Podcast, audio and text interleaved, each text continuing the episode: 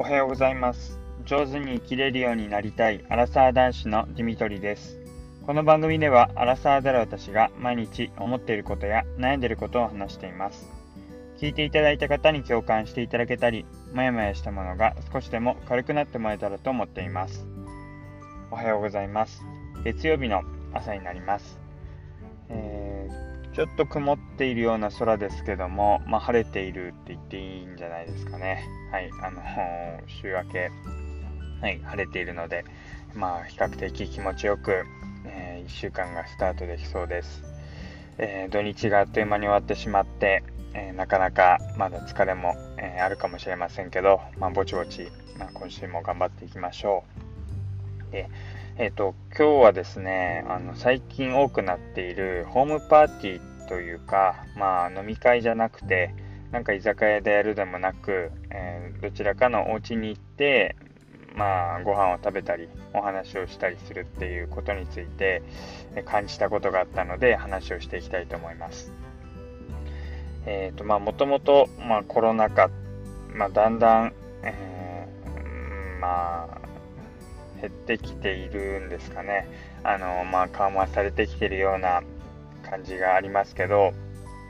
まあ、以前はなかなか友達に会うことも、え、できないっていうところがあって、それがだんだん今、え、友達にも会えるようになってきています。でただ、え、居酒屋っていうよりかは、え家に来てもらったり、あるいは逆に、え向こうのお家に行ったりっていうことが、え多くなってきています。まあ、その理由の、えー、一つとして大きなものは、まあ、子供が、生まれたっていうところが大きいんじゃないかなって思います。どうしても赤ちゃんを連れて、え、居酒屋って行けないですし、うん、まあどちらかが出かけるってなるともう片方に対して、まあ、まあ、悪いというか、え赤ちゃん見といてもらうって感覚もあるので、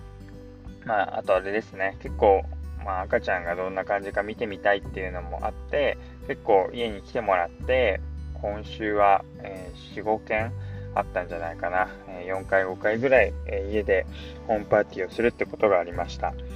で、まあ、そこで大きな問題というか、え気づきになるのが結構久々に会って、え楽しみだなって早く会いたいなって思っていたんですけど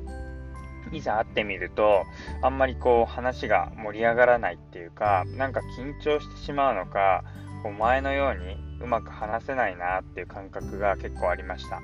で、まあ、向こうは楽しんでくれてるのかなとか、面白く、えー、なってくれてるかなっていうのをすごい気にしてしまって、まあ、自分自身も楽しみたいんですけども、うん、まあ、なんか、うん、うまく噛み合わないっていうかすごい楽しかったっていう感覚があんまり実は得られず、まあ、ただ、まあ、赤ちゃん見てもらって喜んでもらえてよかったなって、えー、それで帰ってもらうっていうような状況でした。でなんでこうなんかいまいちっていうか 違和感があるのかなって考えてみたんですけどまあ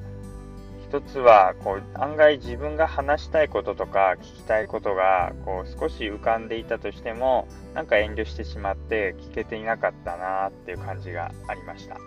でなんでそんな風になったかっていうとまあ今までアルコールを飲んでこう、まあ、ビールとか、まあ、なんかお酒飲んでこう結構ほろ酔いになってもう気分が上がっていろいろ失礼なことも多少あったかもしれないですけど、まあ、いろんなたいこととか話したい話ができていたのが意外とノンアルコールになると、まあ、自分を保てている分そういう踏み込んだ話とか聞きたい話とか逆に気使ってしまってうまく話せないとかいうことがあったのかもしれないななんてことを思いました。お酒を飲むこと自体には、前ほどこう必ず飲まなきゃいけないみたいな飲みたいっていう欲も減っていてもうアルコールなしでもまあ、オールフリーとか、えそういうノンアルコールビールみたいなものとかあるいはもうコーラとかあるいはもうジュースみたいなものでも十分こう楽しめるっていうかお腹的には、えそれで十分満たされるなーって感覚があるんですけど、まあ、意外とそう考えてみるとアルコールによってこう円滑に進むっていうか、まあ、話したいことが話しやすくなる。そういう雰囲気とか感覚って大きかったのかもしれないなってこう飲まなくなってから、感じるようになりました。まあ、なかなかこう、ホームパーティーってなると、向こうに、えー、まあ、来てくれる、向こうから来てくれる友達も車で来ているとかなると、なかなかお酒も飲めなかったりして、まあ、家にいる自分たちだけが飲むのもなんか悪いし、まあ、なおかつこう、やっぱりアルコール飲むと眠くなっちゃうんですよね。眠くなるとその後、まあ、一日赤ちゃんの、まあ、子育てっていうかお世話するとかお風呂に入れるっていうのがちょっと怖くなっちゃったり、まあ、眠くなると本当に寝てしまったりっていうのもあるので、まあ、その後の育児を考えるとなかなか飲めないっていうのもあって、まあ、そういうのも相まってこうノンアルコールビールノンアルコールでこう話が進んでいってなんか、うん、盛り上がりに欠けるようなイメージまあ、お酒があったからかななんて今思うんですけどそんなものがありました。あとは、まあ、結構奥さんのお友達も来てくれて、まあ、赤ちゃんの様子見てくれたり、まあ、いろいろ話をしていくんですが、まあ、なかなか私もうん中に入って話すっていうのは本当女子会みたいな感じで話をしたいだろうし、うん、なんかこう私がいることで話せない話題みたいなのもあるのかもしれないなって思いながらまあ、挨拶をしたら、ちょっとその時間にこう抜けて、まあ、ちょっと久々にラーメン食べに行ったりとか、なんか1人で、えー、ちょっと、喫茶店とか入って、コーヒー飲んだりとかっていう感じで、えー、まあ、その時間はその時間で自分の1人時間っていうのを作って、えー、過ごさせてもらってます。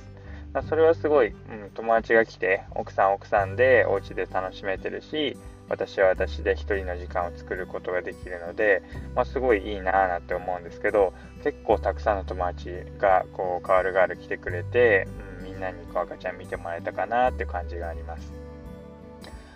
でもう一つの、まあ、ホームパーティー問題は、まあ、何をこう食事にするかっていうのが今回、うん、